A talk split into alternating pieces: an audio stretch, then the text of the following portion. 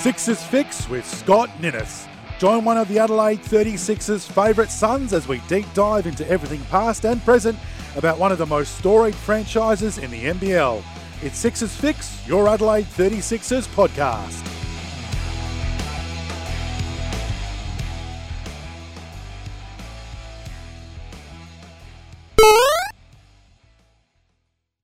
Hello and welcome to another episode of Sixers Fix with Scott Ninnis. And once again, we've got so much to talk about. Two games last weekend from the Adelaide 36ers to talk about, and another overtime win, which was which was another thriller to see on Friday night. And now all of a sudden, two more games over the next three days that we have to preview on the show. So plenty happening here on Sixers Fix. Let's get straight into it. I'm Chris Pike, your co-host, but the legend of the 36ers that you're all here to tune in to listen to. He's been getting plenty of airtime on the TV coverage as well lately, which I'll ask him about.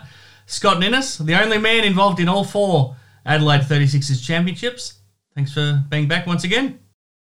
Thank you very much. It's uh, great to be here, obviously. Uh, mate, uh, I've had a few people comment on uh, getting my mug on the television uh, quite regularly. All, all, I can say is they uh, they must be pretty pretty hard up if if they got to put my head on there. That's for sure. I think the last two games, I think we've seen you. You've, you've had your mask on, and you've the commentators have, have had a shout out to you. So no, yeah, I think one of them you were next to your wife Rebecca, if I recognised her correctly with the mask on, and the second time you were next to a very white-haired Brett Maher. That's the key to it, mate. You uh, position position yourself next to a superstar, and uh, you're guaranteed to get some hair time. So uh, yes, that uh, that hair is uh, is like the driven snow, mate. He is. Uh, it, it, there was there was no grey period. That thing is a is a shocking head of white hair. That's for sure. The great thing about you right now is that it looks like both you you've still got your full head of hair, but it also looks looks like it's not losing any colour at all. You you're aging very gracefully. I've been very lucky, mate. I've uh, there, there are still people uh, who can't believe that I've never dyed my hair, and I can honestly put my hand on my heart and, and tell you that I haven't. I've been very lucky. Graham mm. Cubank uh, good mate of ours who uh, played for the 36ers is the same age as me, and he swears that I dye my hair because he just said it's not possible to uh, to get to your years without having done it, which clearly means that he's been doing it for a long time as well. So, uh, but no, no, blessed with good genes, mate, and um, yeah, still got full head of hair. And, and the ironic thing about that is my brother, my younger brother, who's two and a half years younger than me, has been bald as a badger for 10 years. So, um, yeah, wow. I've, I've been very fortunate, that's for sure. okay, now we've got a full show to get through here, here, Scott, as we go along today. Thanks to our, our all of our partners, we've been very lucky with the sponsors that we've been able to get on board. We'll we'll update our Player of the Year voting thanks to Premium Wine Tours. We'll announce our Player of the Week winner for for, for round two, and and that's thanks to Australian Motors Mitsubishi, and we'll announce our winner of the prize pack on the show this week as well. And also thanks to Sports Card World, we've had a massive response to this. We'll continue our Ask the Coach segment with Conner Henry, and we'll announce the two winners already of the LA Lakers Collectors Championship Edition pack from last week, and also two more winners will will be selected by the the boys at Sports Card World to win from the questions that we'll ask Conner this week as well. So, so plenty happening on the show. But now we'll move on, Scott, to our review of round two, and that's brought to you by All Star Photos. Kelly Barnes, the the best in the business, the best photographer in in South Australia, if not the country. He, he specialises in team and player photos for his sporting clubs. He and, and Kelly with the, with his work at All Star Photos provides sporting clubs with the option to use a locally owned owned company that supports grassroots sporting clubs, provides them with with fundraising options from their their team photos. He's raised close to ten thousand dollars over the last couple of years thanks to his photography and for his local sporting clubs. Supports local business, and you can check out his work at allstarphotos.com.au. Get in touch with him at info at allstarphotos.com.au and, and book him in because you won't be won't be disappointed. And and I noticed he was taking the photos for Getty Images at the game last weekend, last week as well. So yeah, get in touch with All Star Photos. Now, Scott, two games last weekend. Let's get the the bad news out of the way first against Southeast Melbourne Phoenix on the Wednesday. It was always going to be tough without Josh Giddey. Um, And unfortunately, it was a game where I think the final scoreline probably flattered the 36ers in some ways. 89 to 83 win for the Phoenix, and it, to me, it felt like a game that they never really looked like they were going to get over the top in. No, and we, we had the same thought. Uh, I went into the game with, with Brett Maher, and uh, we, we, were both of that thought that it was going to be a very, very difficult game to win. And um, unfortunately, that's uh, that's the way it turned out. And uh, it's just such a this crazy schedule at the moment. Mm. you know, having to back up so quickly, and uh, I, I, know they're thankful to having a having a little mini break between the last game and tonight's game. But yeah, that that game against the Phoenix was uh, was a tough one, and um, you know they didn't have a lot of answers for for uh, you know Sykes and uh, and his cohorts on the night. That's what stood out to me: the difference in the backcourt. Um, Josh Giddey wasn't there for Adelaide. Donald Sloan didn't have another another good game, um, and just didn't get a lot out of the backcourt. And then you have a look at the at the backcourt for the Phoenix, and you know Keifer Sykes was unbelievable. He was the best player on the court probably. But then also Kyle Adnam had a huge game for for them, and Adam Gibson. Um, he just couldn't miss there for a while. There, he just kept jacking up the three balls, and yeah, the difference was the backcourt because the front court was okay. Daniel Johnson and Isaac Humphrey stood up stood up pretty well. Absolutely, I, I think it just. Um, uh, you know, I don't know if it's an area of concern, but we just seem to lack foot speed. You know, their yeah. their quick guards just uh, just had their way with us, and um, you, you, know that's uh, that's something that's certainly going to need to be looked at. Uh, you know, some of those defensive, um, I guess, rotations and, and structure if when we come up against those fleet-footed guards. And um, um, but yeah, once again, the pleasing thing was was that uh, you know the Twin Towers. Uh, you know, Isaac had a fantastic game, mm. as, as did DJ, and they they really worked well off each other. And I think that's you, you, know that's something that's really exciting moving forward. Um, you, you, know, if, if that two-headed monster can uh, can can dominate like that, it's uh, it's going to cause a lot of problems for the opposing teams in this competition yeah. because they uh, you know they work very very well together. Yeah, absolutely, and we saw it even more the case then on on Friday night back at the Adelaide Entertainment Centre against the the New Zealand Breakers, and it's like you said, the schedule was fascinating. It was the fourth game already for the 36ers in in just over a week, and the first game of the season at all for the for the Breakers. So there was a little bit of rust for the Breakers to shake off, but it didn't look like didn't look like it. They didn't play like it. They played played really well, and it was probably foul trouble and and probably some guys cramping with Finn Delaney at the end, and they got tired to you know down the stretch as you as you probably could expect. But the game went to overtime, and in the end, a really good win for the 36ers, 94 to 91. Um, before we get to how the game unfolded, um, Conner Henry made a couple of changes to the starting five. Josh Giddey came in for Donald Sloan, and Isaac Humphries came in for Keanu Pinder. Um, I think you have to say both those moves worked because Sloan was very good coming off the bench, and gee, you couldn't you couldn't question the impact that Humphries ended ended up having.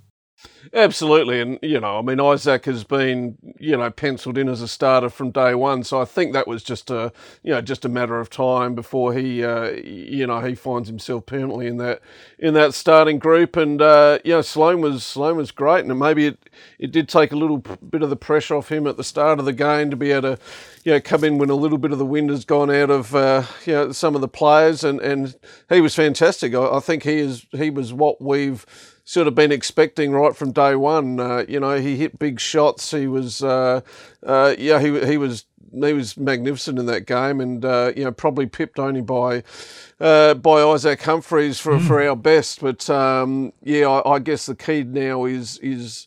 Yeah, that needs to continue. You know, we need to get yeah. uh, production, uh, you know, from Sloan, uh, you know, day in day out, and uh, you know, you, there's no reason why that can't happen. Yeah, and the the probably the best thing about his performance was that he stepped up when the game was on the line. I think 11 of his 20 points came in either the fourth quarter or or overtime, and he hit some really big shots. He hit that big three at the end, which ended up being being the dagger as well. So he stepped up when it mattered, and and I think it's a good mix if you can let Josh Giddey come on from the start and set the pace, and and then have Sloan come in and be your finisher. I think that's probably what you want from your veteran, and at the same time, you're getting your young young guy plenty of plenty of court time. Yeah, mate. I think the most pleasing thing for me was exactly what you've just said. Him, him hitting the big shots, and you know, when you, whenever you look at a team, you know, you wonder who's the guy that's going to, you know, make the big play or, or, or hit the big shot. And, and you know, we've been fortunate to have a lot of those type of guys over the years, and, and, and Brett was certainly you know, you, you knew you could hand him the ball in the last three minutes of a game, mm. and he'd he'd get the ball to the right person, or or he'd hit the big shot himself. And uh, um, if Sloan can be that guy, well, that's that's that'll be fantastic. And, mm-hmm. and you know, and Josh, you know, Josh didn't uh, you know didn't have a big contribution on the night, and and I think you know for all the hype, we've got to remember that you know he's just turned 18 and, and yep. he's not he's not going to be a superstar every game. Um, so I think the pleasing thing for me was you know we're able to have a have a win uh, you know without without uh, Josh being you know having a major contribution. And I think that that augurs well uh, you know over these next couple of games as well. Yeah and Isaac Humphries was just unbelievable I mean his stat line is is is good enough on its own 24 points 11 rebounds seven block shots, but it was, it was more than just the numbers. The impact he had every time they offensively threw it down to him on the block. Um, New Zealand had no answers for him. Their bigs got into foul trouble, and they either had to foul him or it was an automatic bucket for for Isaac. And then up the other end, I, I don't remember seeing a big man in the NBL having that sort of sort of influence on a game for, for, for a very long time. He was he was. I mean, he had the seven blocks that he was credited to in the end, but I he probably influenced 15 or 20 of the shots from the breakers as the game unfolded. He was just intimidating everything that came his way. And, and you know, there was the one at the end of regulation where Tai Webster um, ran the length of the court and it looked like he had an open open look, but but Humphries came in and denied him there. Um, that the fact that he can be a shot intimidator as well as an offensive powerhouse up the other end, that's that's it's a hell of a bonus. And I, I don't remember seeing a guy impact the game as a big man like that defensively for a long time. It's been a long while, hasn't it? I mean, you, mm. you talk about you know the guys like Simon Dwight and um, you know David Van Dyke uh, when he was out here, mm-hmm. um, Willie Simmons before that. But yep. uh, yeah, it's certainly been a long while since since uh, we've had some someone like that. That's for sure. And he, uh, I think that was my the most pleasing thing for me. I mean, he he was a you know he's a colossus on the boards and scoring, but uh, what he did defensively, as you're saying, was just uh, you, you, know it was just fantastic. It uh, some would say that uh, that last play in regulation might not have been all that clean. Uh, we might have been lucky to get away with one there, but um, you know, once again, if if you've you know you develop that reputation uh, as a shot blocker, you, you know sometimes going to get the benefit of the doubt. So obviously, we were pleased that went into overtime. Uh, the mm. breakers probably not so much, but. Yeah uh, uh, you know, at the end of the day, it's it's it's one in the win uh, column, and uh, you know now sitting two on two and two is uh, a good place to be, I think, uh, moving forward. Just quickly, what did you think of the Breakers? they were playing their first game. They've been on the road for so long already, um, but I thought you know Tai Webster's game was was, was unbelievable. He almost single handedly won it for them, and and I thought up until Finn Delaney went off, I think he I think he cramped at about the six minute mark of the fourth quarter and he didn't come back. I thought that had a big impact on the final result too.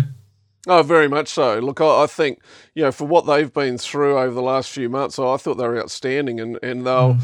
you know, they'll be better for having that run under them, uh, you know, c- coming up uh, tomorrow night. But um, uh, you know, Webster's a class act. Um, you know, we really had no answers for him, and and I, I know that uh, you know, Conner Henry will be working uh, working hard to sort of make sure he doesn't have that sort of influence in the game again. But um, you know, we don't have a really great matchup for him, so it's going to have to be a hmm.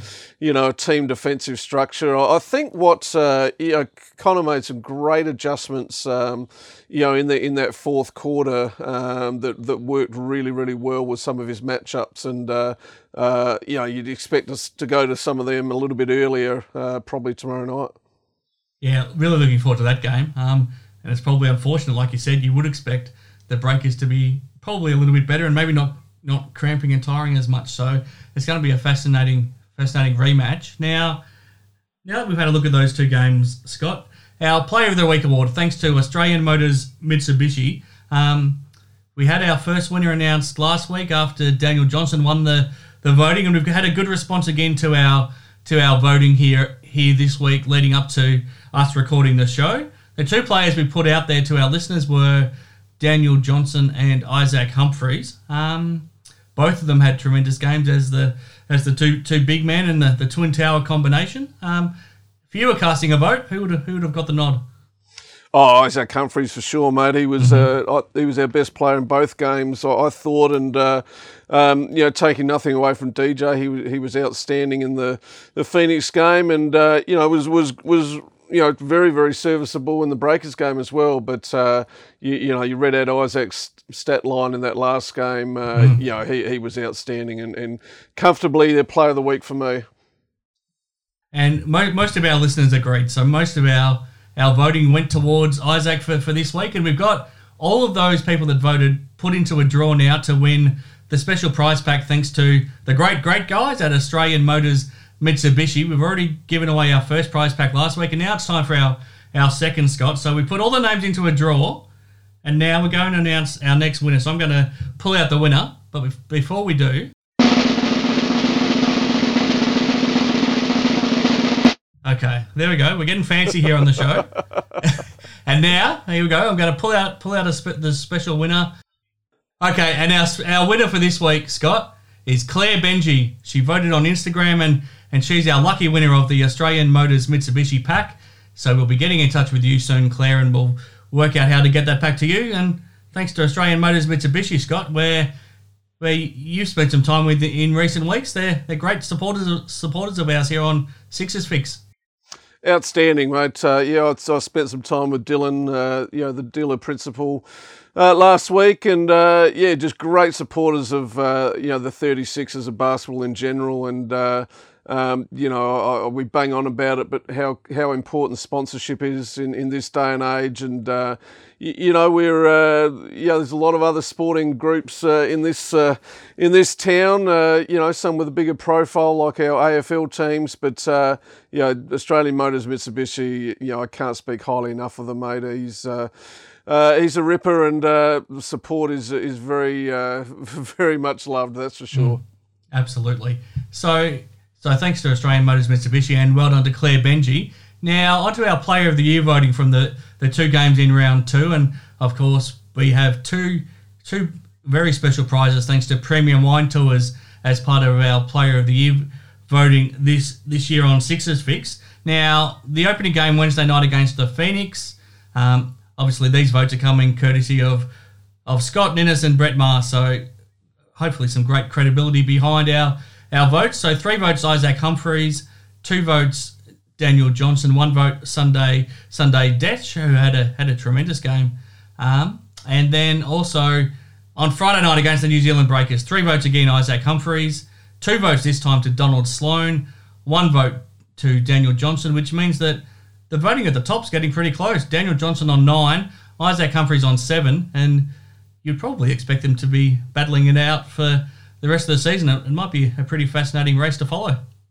Well, I think after last week, mate, we thought Daniel Johnson was probably going to run mm. run away with it. But uh, you know, the two two outstanding games from Isaac, and um, you know, you, you would expect you, you know, if if if we're going to have a good team this year, you would you would expect lots of players to bob up at different times with votes and Sloan and, and, and Giddey and, and Sunday and, and so on and so on. So uh, yeah, I, I think it's going to be fascinating uh, to see who's. Uh, uh, you know, I'd probably, if I was a betting man, I'd, I'd probably have a sneaky bet still on Daniel Johnson. I think his, mm-hmm. uh, you, you, know, he's got the history there, and uh, you, you, just know that he's going to, you know, get 20 points and 10 rebounds, uh, mm. you know, most uh, most nights. So, um, but uh, no, it'd be interesting, very interesting to uh, to see how it all unfolds. Yeah, absolutely. Now, after these first four games, Scott, how are you feeling about the 36ers? Two and two. Um, both wins have come in overtime. Um, how are you feeling about, about how the team's placed after these these first four games? Oh, nervous, mate. I think uh, hmm. it's uh, you know two and two. It uh, you know could have easily been been disastrous if we lose both those overtime yeah. games. But um, you know another another couple of games at home, and um, you know the next you know and, and, then another couple after that. So once again, it's it's it's there for us. We're not not having to travel. Um, you know we we've got these team coming in. New Zealand once again will be tough tomorrow night. Pretty much the same way as the Phoenix were. You know, mm-hmm. they've, they've, had that they've had that game, get that out of their system, and then make the necessary adjustments. But uh, um, I, I, you know, we, we we just need to keep winning. We need to, uh, you know, get that get that win and loss ledger the right way. You know, get a get a couple of wins ahead, and um, then when the travel does happen, uh, you know, we've got a bit of breathing space. But that mm. that isn't going to be easy. It's uh, you know, no game in this in this league is. Um, but um, yeah, it'd be, be, lovely if this time next week we're talking about the 36ers uh, being four and two. That's for yeah, sure. Absolutely. Let's let's hope so. Um, now moving on on Sixers fix, and our special guest for this week will be Jack McVeigh. He's had a had a good start to the season. Um, he's an effervescent character, but I think we're all expecting and excited to see you know him playing a little bit of an increased role this year and seeing what he can can deliver. You've been able to spend a bit of time with him as well since you've been working with the club as the community coach. Um, what, what are you looking forward to, to getting out of out of Jack when we, we have a chat to him? Oh man, I'm a I'm a fan. I, I he's just such a such an energetic guy to be around, and uh, you know dealing with him with the school clinics and the holiday camps. He's uh, he's our go-to guy. You know, like we we just uh, we just let him loose on the kids, and he's uh, he's fantastic. And it's uh, I, I you know there's there's been a couple of games I would have liked to seen him play play a little bit more. I, I think you know mm-hmm. what he's you know, he's going to make things happen on the on the court. You know, the and and I think that when you've got someone like that, uh, you know, he's he's a great size. You know, like he he can he can cause. You know some matchup problems for smaller smaller defenders, and uh, you know obviously is is a you know, great uh, long range shooter. Um, but that that'll come. I mean, his time will come. Um, you know, he, he's increased his minutes from last year. Um, oh, mate, he wears number nine too, so he can't be all that bad. I had a, I had a few years in. Uh, Yep. in number nine with the 36ers. So, uh, but uh, no, I, I, just love the energy that he brings, and um, uh, yeah, looking forward to him having a you know just just keep improving. And uh, I, I, know with his attitude and his work ethic and his um, approach to the game, uh, good things will happen for him. Yeah, for sure. So I'm, looking at looking forward to having having some fun when we chat to him here on Sixers Fix this week. When we come back, we'll we'll be chatting with Jack McVeigh. Okay, back here on Sixers Fix with Scott Ninnis, and really excited for our special interview of this week. Thanks to Sports Card World. Check them out at sportscardworld.com au and also on social media where they're very active. And well obviously check them out at Regent Arcade in the Rundle Mall if you're in Adelaide. But really looking forward to our chat this week. Jack McVeigh, a popular figure in Adelaide. He's playing an increased role this year. Um, he's exciting out on the court. He's a bundle of energy off the court. And really looking forward to our chat with him here now on Sixers Fix with Scott Ninnis. Okay, Jack McVeigh, we've got now joining us on Sixers Fix, and really looking forward to this chat. It's a chat that Scott's been looking forward to ever since we started started our show here on the on the podcast. Jack, a day out from another game tomorrow night against the Breakers. How are we feeling? Well, first off, what an honour that this, you guys are excited to have me, but uh, I'm feeling good. Uh, I mean, confidence for me right now is pretty high. You know, it's a big game to come out and be three and two would be huge. So I'm feeling good. You know, back to back games are fun versus the same player, something kind of newish mm. in the NBL, but yeah. it's exciting. Jack, did you get uh, get a couple of days off? Uh, you know, after the four games in eight days, and and how how's everyone pulled up? Yeah, we did. We had the weekend off, so weekend was pretty much completely off. Like a lot of us got in, in recovery, and I think a couple guys worked out on Saturday, but pretty much weekend was off, just mental reset just as much as physical, and then we've been back at it Monday and Tuesday preparing for a Wednesday game.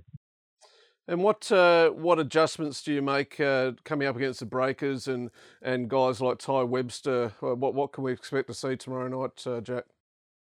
Uh, just definitely the way we approach our pretty much our offense right now. So the way we're going to handle uh, offensive screening and you know especially if they're switching a lot of stuff, how we're going to attack that keep the ball moving, moving, but finding those mismatches. And then defensively, we'll hit them with a new game plan. Uh, Tai showed that he can shoot the ball, went four from nine, so we won't be able to go under him the way we did. And, uh, you know, keep forcing him to make plays. But, you know, if, if we can force another a guy to take 31 shots again, then that's mm. not a horrible thing for us. So, yeah.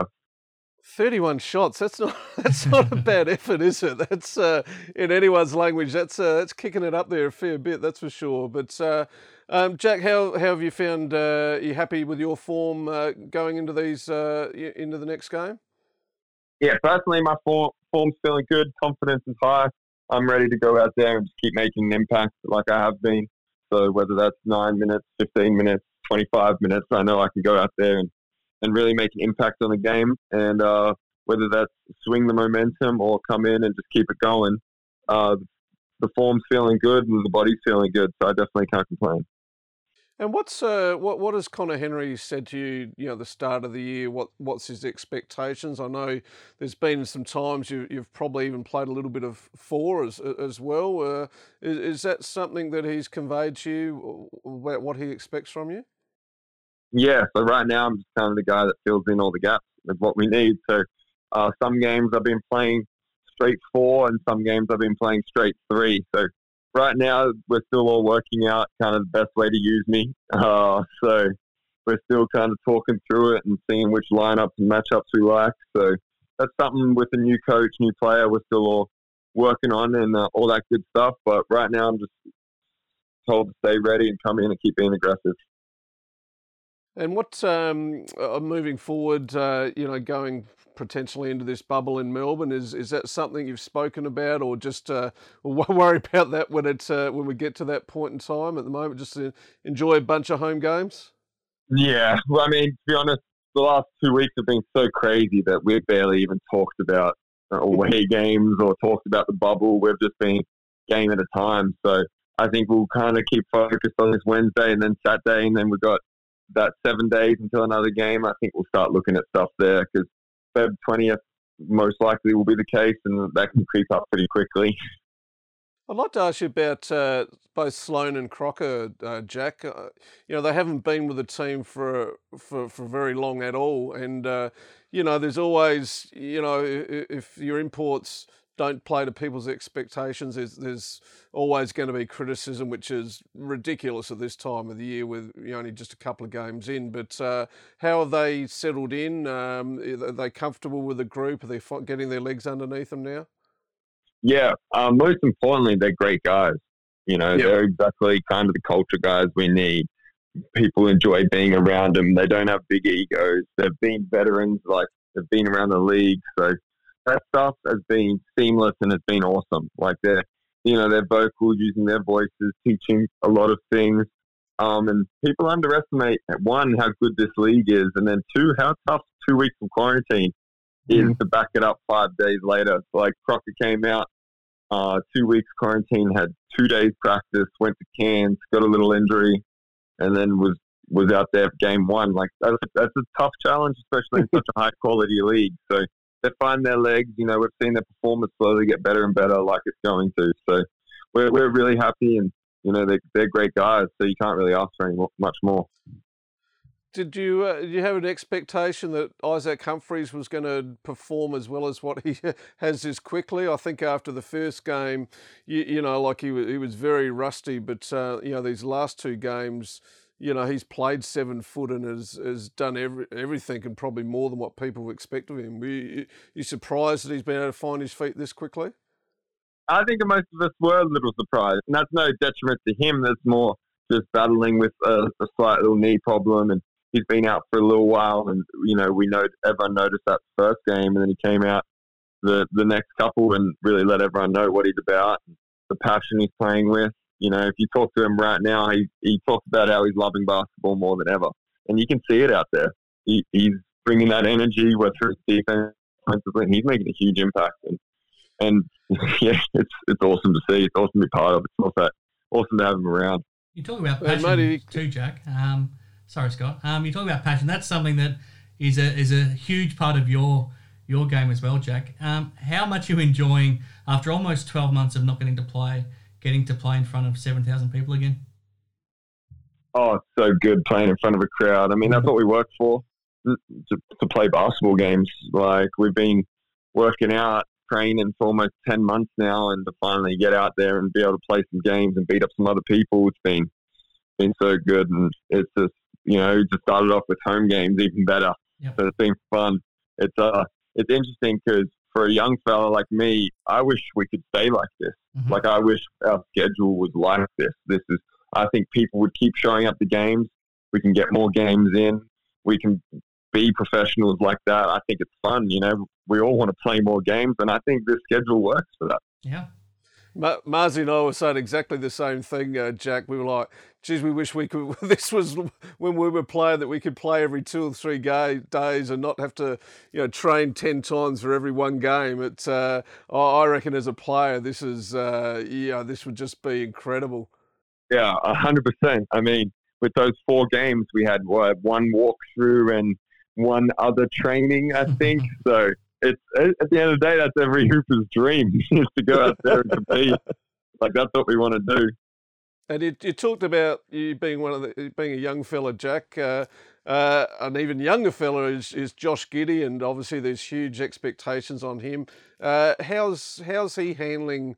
I guess what are probably other people's expectations of what where he is and what he's meant to want to meant to get to. Yeah, for sure. It's, it's a chal- it's a challenging time. You know, the expectations, the goals that they've set on themselves slash other people set on them. Uh, Donald Sloan's actually been huge for him. You know, he's taking him under his wing, teaching him about the NBA, teaching him about being a pro, being a point guard at the next level. Because there's a sm- lot of small things that it takes to, to to be that to be that guy. And you know, he's a great kid, taking it all on his shoulders, is willing to learn. So right now he's he's good. He's locked in every day, just trying to get better. Um, and you know, we just got to make sure it doesn't get too overwhelming because it's it's a stressful it's a stressful but exciting time. Oh, absolutely, and uh, you know I think once again he's just turned eighteen. You know he's not going to come out and be a be an all star every every time he hits the floor. But uh, I think some of the glimpses we've seen of him uh, have been very exciting. But I think people have got to remain a little bit level headed about it and, and let him develop. Uh, you know, as, as an eighteen year old would. Yeah, exactly. It's, I mean, it's, as we've seen before, this league's no joke. We had Terrence Ferguson here uh, as an 18 year old and played five minutes, and then he was starting in the NBA three years later. So, you know, it's the process of just getting better every day, and he's going to have his ups and downs like every professional does. And for sure, we just got to keep keep keep on him, and he's going to do some great things. Now, Jack, we don't have yet a game fixed in against the Brisbane Bullets, but I'm looking forward to to when we do play them and getting to see you out on the court against Anthony Drmic. You two were, were pretty close when you were in Adelaide together. Are you are you looking forward to that battle once it once it happens? Yeah, definitely looking forward to that battle. That's one of my closest friends, and you know we've we've got a little bet that if either one of us dunks on each other or near each other, which is unlikely, may I add, but if it does occur, we have to completely shave our heads. Wow. Zero. Wow. Sure. I know. So keep on the lookout for that because that'd be pretty hilarious. Oh, I'm not sure anyone needs to see either of your your two heads uh, bald as a badger, but uh, I'll, I'll be I'll be rooting for both of you to dunk on each other. That'd be uh, that'd be great to see. Yeah, exactly. I'll look over and see you cheering in the crowd when I get dunked on. It's like, what's going on? uh, he's pretty active on social media with his gaming as well. It's it's taking off for him as well. Are you are you at all involved in that, or was that something that he kept to himself? Um, I, I helped him with it a little bit when he was here and, and had fun with him and would hang out and do some stuff. But that's pretty much all him right now. He Mm. that's he's for sure passionate about the esports industry and it's an up and growing it's an up and growing industry that you know has made a lot of money and especially with COVID, uh, that kind of whole industry of the world's growing rapidly. So you know he's hitting it at a good time as a professional athlete and using that platform to spread some positivity and stuff. So it has been really good. It's been cool to see. But no, that's that's pretty much all him. Did he ever get his training singlet or his game singlet that, that I think it was Sunday that was wearing for a, for a photo shoot or a video shoot on, on TV? He he was pretty vocal about about that at the time. Did he did he ever get his singlet back? Uh, I think he might have gotten it back, but yeah, that's you know, a little hothead off end, off end on the court, so he'll always speak his mind. But that's what I love about him. now the number nine that you wear for the 36ers, you are aware of the responsibility of keeping that legacy alive. I'm pretty sure. Yeah, I, I've heard there's a few pretty average but good guys They've won number nine He's uh, very very careful. in, the, in the past. So uh, yeah, uh, hey, I know how important the number is for basketball players. So I always go out there and, you know, hopefully one day I can have it retired. Who knows? Well, Scott, Well, Jack, how, how you- do you you feel about that? If it's re- retired without your name on it? Mate, more than more than happy for that to happen. It's uh, it would be be magnificent to see, and and uh, no, Jack's right. It's, it's uh, there's there's been some great players uh, for this club that have worn that number, and uh, and uh, yeah, Jack's carrying on that uh, great legacy, and it's uh, you know, Jack, you uh, is certainly one of our favourites, and. Can't wait to see you on the floor again tomorrow, not just tomorrow night, but for the rest of the season. And I guess good luck, and uh, we look forward to seeing the way you develop and, and turn into a star for the 36ers. Hey, I appreciate it. I always appreciate the support. It means a lot, and uh, I like to see that cheering us on. Just one Absolutely, more thing. Jack, before we let you go. Now, you've spent a No lot of time with both Scott and Brett Maher. Uh, now that they're on board officially with the club as their community coaches, who's who's had the biggest influence since they've been around a bit more? Oh, both of them had a big impact. I would have to say Scotty's funnier, so like gets laugh, but Brett Maher has the funnier laugh. Mm. So like every time you get to have a laugh, it's a pretty good show. But um, in terms of running the camp, I don't know who does more. I do see Scotty wandering off a lot, but uh, you know, and then, and then I look over and Marzy's having some shootouts Mm. with some random kids. So I don't know. it's a tough Mar- Marzi, Marzi loves getting out and dominating kids and talking shit to them. You know, yeah, they, mate, they're 10 years old. You should be a better shooter than him. But he, uh, those those competitive juices still flow pretty uh, pretty strongly in that one. But he's a, he's a, he is a bit more active than me when it comes to the uh, the clinics and the camps. So he's a little bit younger than me too. I'd be fair to, be, fair to say. So uh, Well, as we It's, talked about uh, before, though, it doesn't doesn't necessarily look it. No, no, no. It looks like looks like my dad at the moment. So, uh, but uh, but uh, no, it's uh, I, I can't get used to it. I mean, I, I see the guy every day, and I still uh, I still think it's funny. But uh, he's uh, he's comfortable in it. He did say he was going to stop dyeing his hair when he turned thirty. So it took him seventeen. It took him it took him an extra seventeen years before he actually uh, actually did it. But uh, no, good, good on him. He's uh, he's aging gracefully. I, I guess you'd call it. Oh, that's aging gracefully. That's a big compliment, isn't it? I've ever seen What about the wine tour? Just just lastly, Jack, Scott took you guys on a wine tour just before Christmas. How was that? Oh, that was awesome. You know, great for the boys. It was put on perfectly. Food amazing. I love the I love the self uh, promotion, but it was it was truly was splendid. It was a, it was a good time. I mean, that's that's the type of stuff that helps win win games as well. So, boys got out there. Would recommend it for sure, and hopefully we can get another one in at the end of the season. I'll probably be take get him to take my, me and my missus somewhere as well one time. Well, so. I'll tell you what. All you have to do is win our Player of the Year award, and you get a tour for four for free. Hey, exactly. So there you go. That's something to, something to shoot for. But uh, it's, it's been a lot of fun having you on the show, Jack. Thanks very much for joining us, and and good luck this weekend. Hey, thanks for having me, guys. I appreciate it. No worries, mate. Good luck.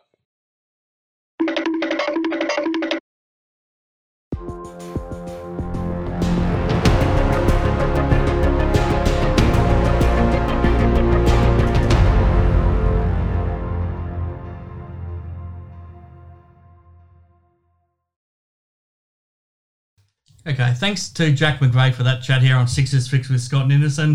Let's get straight into our uh, Ask the Coach segment with Conner Henry, and it's all thanks to Sports Card World, and and it's been a great success already. Two weeks into this into this segment already, we had plenty of questions last week, and we we did announce our our special winners on social media. So if you didn't get a chance to to check that out, you can can have a look at Sixers Fix either on Instagram or Facebook or, or Twitter and, and find out the details there. But congratulations to Michael Murray and Peter Goss, who were our two winners last week for their questions to Conner, and they won a special special championship edition 2020 box set um, from Panini America, Los Angeles for Los Angeles Lakers fans, as we spoke about with Conner last week. It's a it's a must have. So so well done to those two for winning. And our questions this week will also be receiving some winners. And Sports Card World, the boys there will be choosing our winners. And make sure you keep your questions coming because we'll get to all the questions and hopefully throughout the season, all of our listeners get a chance to to win thanks to Sports Card World. Of course, you can check them out at, at Regent Arcade in the Rundle Mall. Um, they've got a huge stock. It's a, it's a, it's a, it just has to be seen to be believed. So whether you're into your sporting cards, check out the NBA NBA stock or you know NFL, NFL Major League Baseball, NHL, AFL, whatever sport you're interested in, they'll have you covered. But also on top of the sporting cards, the big card phenomenons in the world Yu-Gi-Oh, Magic the Gathering, Pokemon, all covered at Sports Card World. So check them out either in person or at sportscardworld.com.au. But now, let's get to Ask the Coach thanks to Sports Card World with Conner Henry.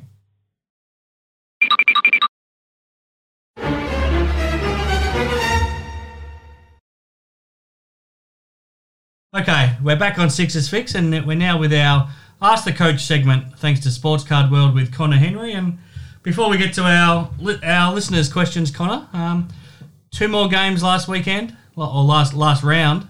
Um, two eventful games, an overtime win. Um, no shortage of drama over there these first two weeks, and it was another pretty eventful two games for you. How did you how did you reflect on it, and how good was it to have you know four or five days to actually now regroup, recover, and get ready for for for Wednesday night? Well, having the four days has really been really been beneficial for us. Um, those four games and seven nights, um, as much as we could plan for, took a little bit of toll on us physically. So we were able to give the boys a good day, really almost a day and a half off. Had a good, crisp, hard uh, workout yesterday where we scrimmaged some and got got the legs kind of back under us after a day and a half off, and then we went short and sharp today and and did our usual day before routine, um, preparing for the second hit out with New Zealand. So um, physically, we're we're better. We're rested, and and we're looking forward looking forward to tomorrow night. Yeah, and just just quickly before I get to the listeners' questions, what are you expecting from the Breakers now tomorrow night? Obviously, they threw everything at you in that first game. It was a it was a, hell of a game to watch, and it was a a big performance from them, given that they hadn't played for for, for so long. Um, what are, what are you expecting different from them now tomorrow night? Well, just like uh, the first game that we played Phoenix, um, hmm. they were really coming into their first game. New Zealand was coming into their first game, so they were underdone. Um, you could tell um, in the beginning we got on them pretty good, and then uh, they kind of got their their legs back under under them, and um, and they made it a, a, very tough physical game on us. So we're expecting um, more of the same. Uh, they will have now gotten their legs back underneath them. They're going to be very physical. They were very physical with DJ uh, at times, um, impeding his progress. Um, and so we're we're looking forward to um, making some adjustments as they are for sure. Um, Dan does a, Dan does a really good job coaching them. Um, we're expecting a very difficult, hard fought game tomorrow um, for sure from them. Yeah, we're looking forward to it. Okay, now let's get to our questions, Conner. Um, first one. Now, Peter Goss asked you a question last week. Now, the second half of his question, this was a this was a more serious one from from Peter. What was it like to play with Larry Bird? And what did you learn from playing with him when he was at his peak? We could probably hear. We could be here all day, probably talking about this. Yeah, it's a it's a really difficult question. um, look, I was I was young, and I was very fortunate to play at a time um, with that great Celtics team, and I really learned a lot just uh, on how the guys prepared um, every single day in practice um, and being being prepared for the challenge of each game that that came you know virtually every second or third day. So um, the mental approach of those veterans from Bird to McHale to Parish to DJ to Danny mm. uh, and on down the line was was really just that the mental approach. You know, we you'd get your work in during the week, but you were really preparing on how to better yourself not only for your system um, and learning uh, how to play with each other, which they were exceptional at, and then spending time on the next team, your next opponent that we were playing. So, um, practices were uh, serious, but also light um, in in a lot of camaraderie and a lot of trash talking and and getting your work in and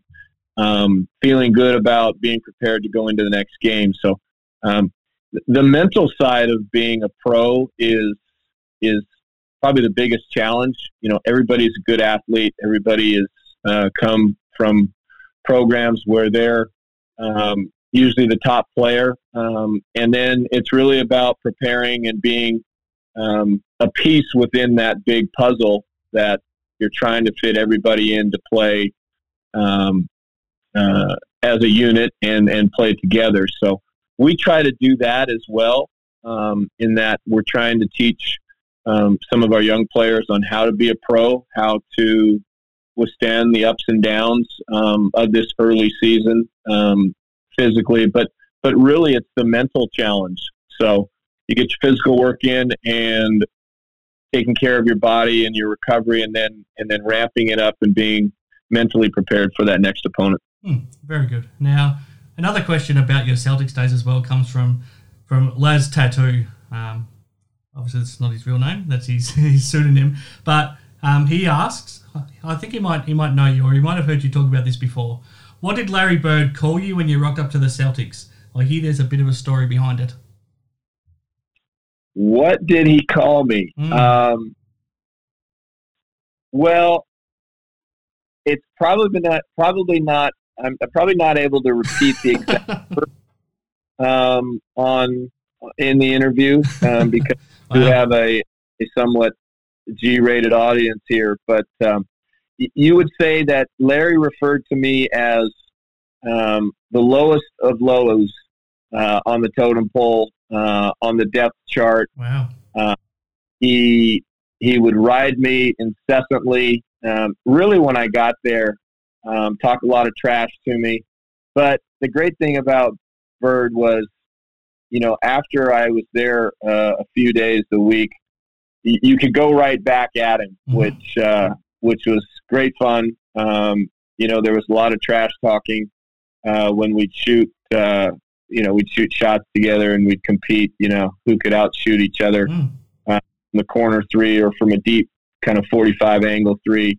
And um, that was the fun part of being on that team, being part of a great team with a bunch of great guys and the constant uh, crap that was being talked to each other and, and uh, taking the piss out of each other, as you all say. And uh, that was, that was the, the, the real enjoyable part of being um, on that team on a daily basis. It's, ama- it's amazing for me that I'm sitting here talking to you, talking about being a teammate of Larry Bird's when I spent my whole life just admiring the guy so much, and he looks like that ultimate hero. And you actually, you, you actually, you, you actually lived, lived the life alongside him. It's, it's quite remarkable. Um, so thanks for that, for that question from Laz Tattoo. Now, one more on, on the NBA, Conner. Arlo Clarson asks, whilst in the NBA, who was your favourite teammate to play with?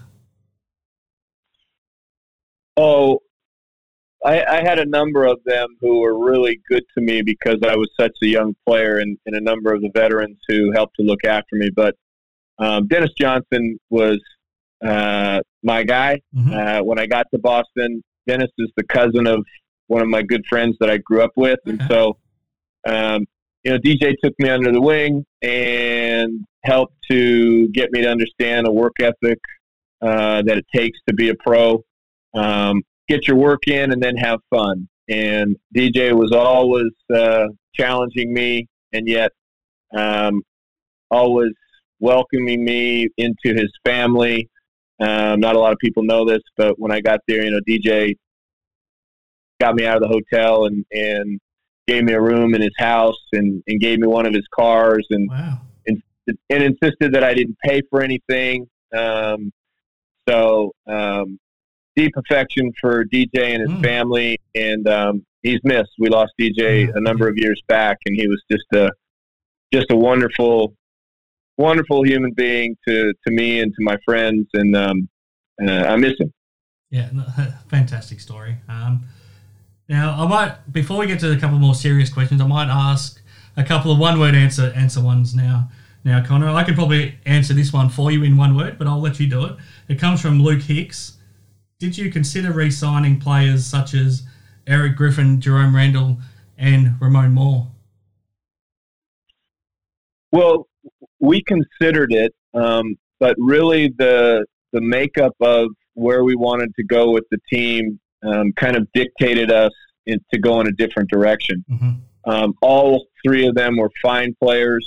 Um, Jerome had just done his knee um, with his ACL, and and if the viewers um, and listeners don't know, uh, Jerome is back fully mm-hmm. healthy and playing in Europe, um, which is which is just a great story. Um, and he's playing well. Yeah, and he was just super well liked within the club and within the community. So um, we decided to go in a different direction. Um, I I like more uh, taller, bigger guards, um, but we did consider Jerome bringing him back. But at the end of the day, we decided to uh, focus in free agency um, on a number of other players, and really, uh, you know, we we had signed Josh, and so we had a big, young, um, um, six eight point guard, and so it it, allow, it allowed us, it afforded us to go in a different direction to go out and sign Sunday a top defensive player and, and developing offensive player,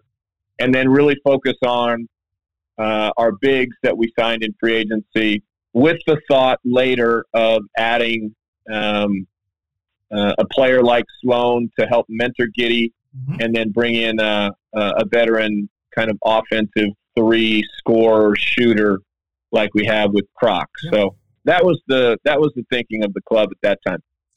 Now this one, I don't know if he's actually got fans or if this is just himself setting up his own fan page, but this one's from the Donald Sloan fan page.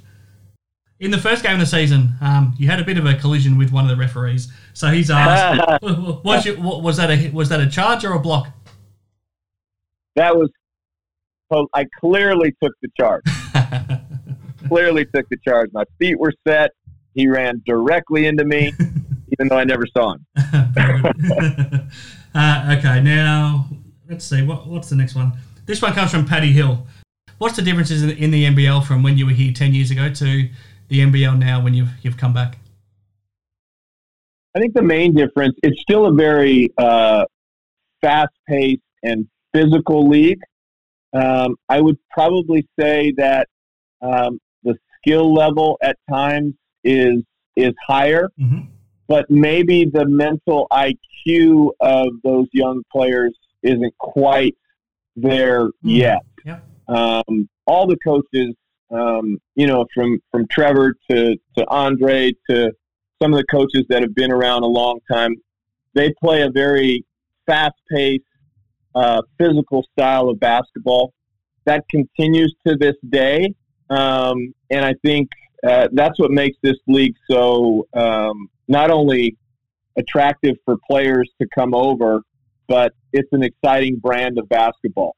Um, we are one of the few teams that have opted to try to go with a lot more size um, in in in having three bigs, and, and really we were trying to to sign a fourth big, um, but we didn't get that done.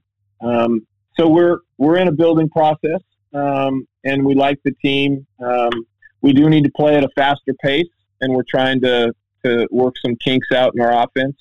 But those would be the main differences. Very good. Last one. This one's from Luke Hicks again. Um, do you think that more and more players out of high school will choose to play in leagues such as the NBL or now even the G League? The G League's now making that more attractive instead of going to college. And what do you think that will mean for the future of leagues like the NBL and basketball as a whole? Yeah, it's, that's the trend, and it's going to continue mm-hmm. because um, with the growth of basketball, not only in, in the NBL, um, in Europe, um, and the G League now uh, making it a priority to try to keep some of those young players who, you know, may not may not feel like college is the best route for them, um, both academically and and learning, uh, you know, on the basketball mm-hmm. front.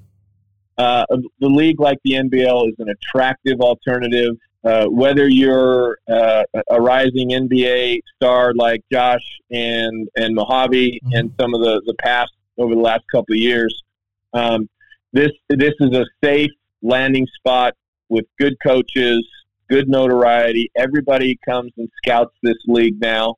Um, so it's just another real good pathway for young players to develop as pros.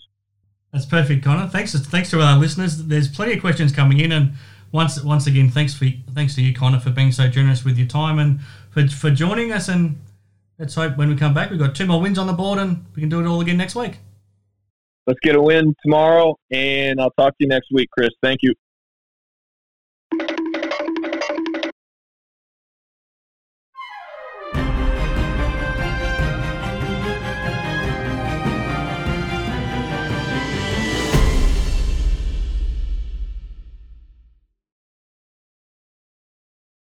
Okay, back here on Sixers Fix with Scott and really enjoyed firstly that chat we had with Jack McVeigh, Scott, and then also our Ask the Coach segment with Conner Henry, which is proving very popular. So we'll get you to send some more questions through for Conner next week as well, and and we'll get get some fresh prizes out to to our listeners as a result as well.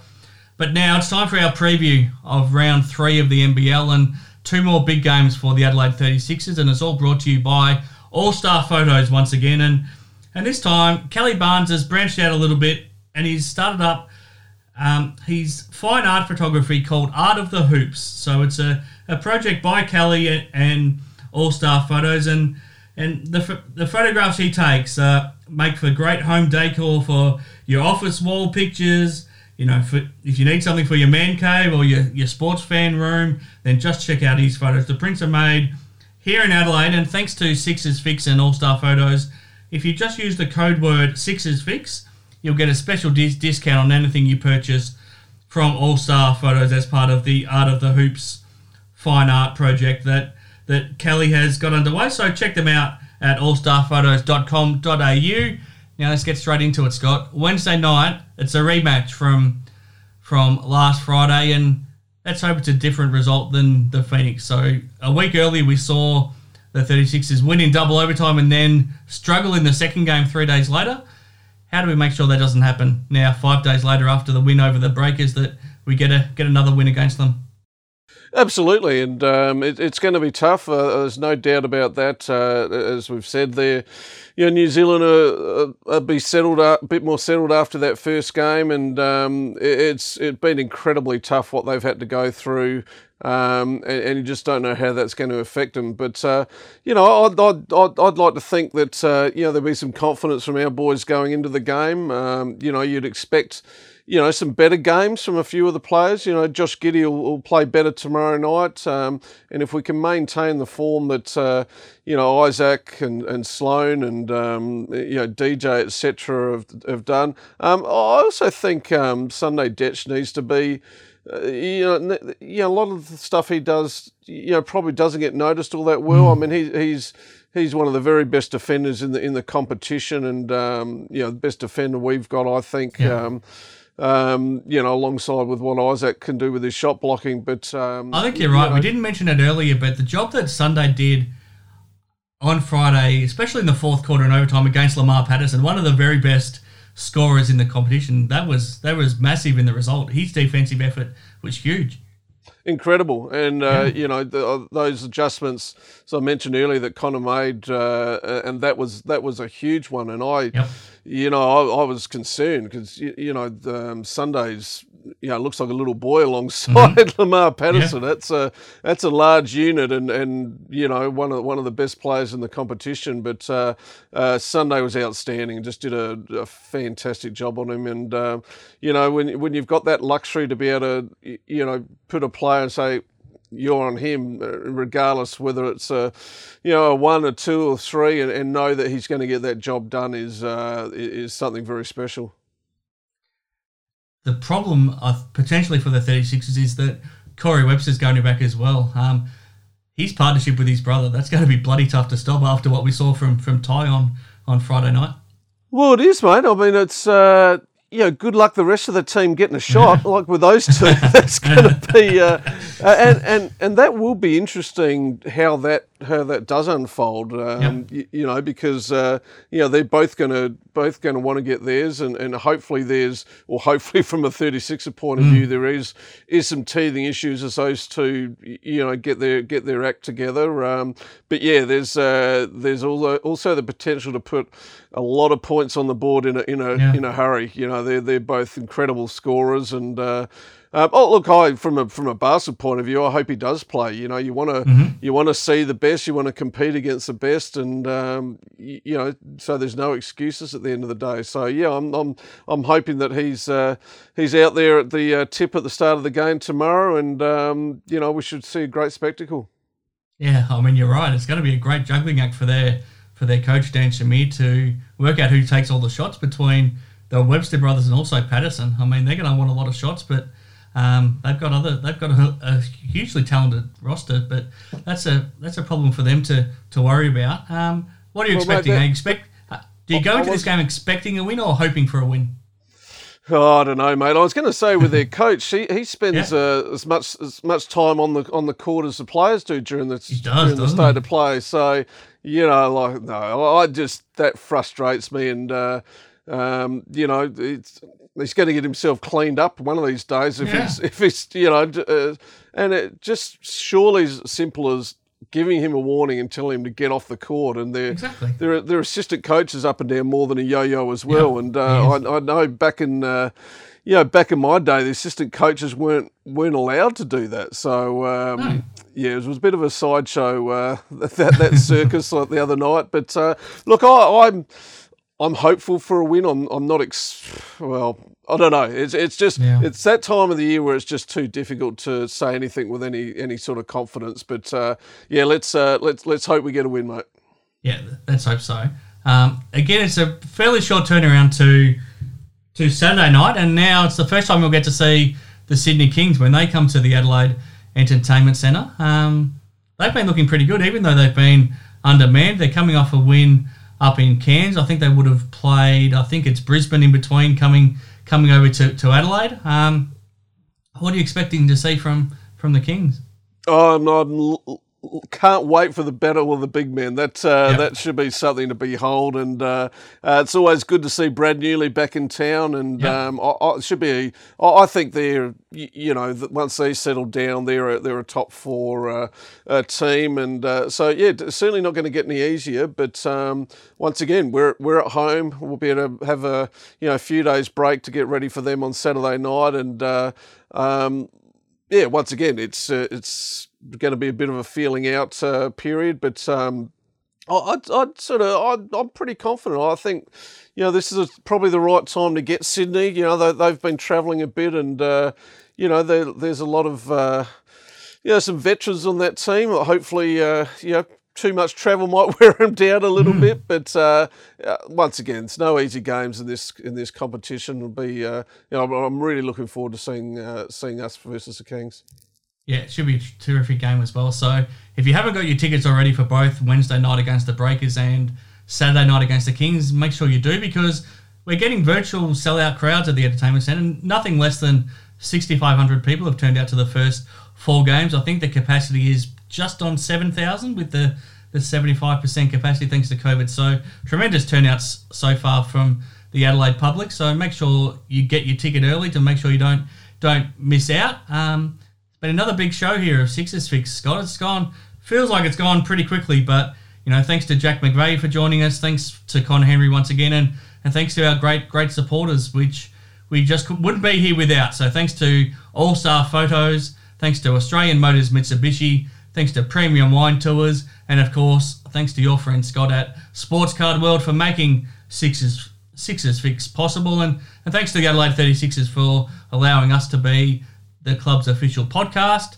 Um, I think that that's about it for me, Scott. So I'm Chris Pike, and I'll sign off for this week and, and leave you in the trusty hands of Scott Ninnis for the final words of, of this week. Yeah, once again, just uh, just can't wait. It's it's uh, we've been starved of basketball for so long to be uh, you know to be out there every couple of days now is just uh, just a real joy. And uh, just to re- re- reiterate, there's the word. Uh, one thing you said, Chris. You know that the support of the Adelaide crowd is is been uh, been nothing short of outstanding. You know, to have that many games and to have six and a half thousand as your as your smallest um, uh, crowd is uh, is a testament to our fans um, and the way they've supported and got behind the team. So uh, hopefully there's more of the same. Wednesday night is is a difficult one. It's you know, a lot of kids are back to school tomorrow, day after a public holiday. But uh, let's let's hope we get a decent crowd uh, tomorrow night and uh, see a couple more wins this week.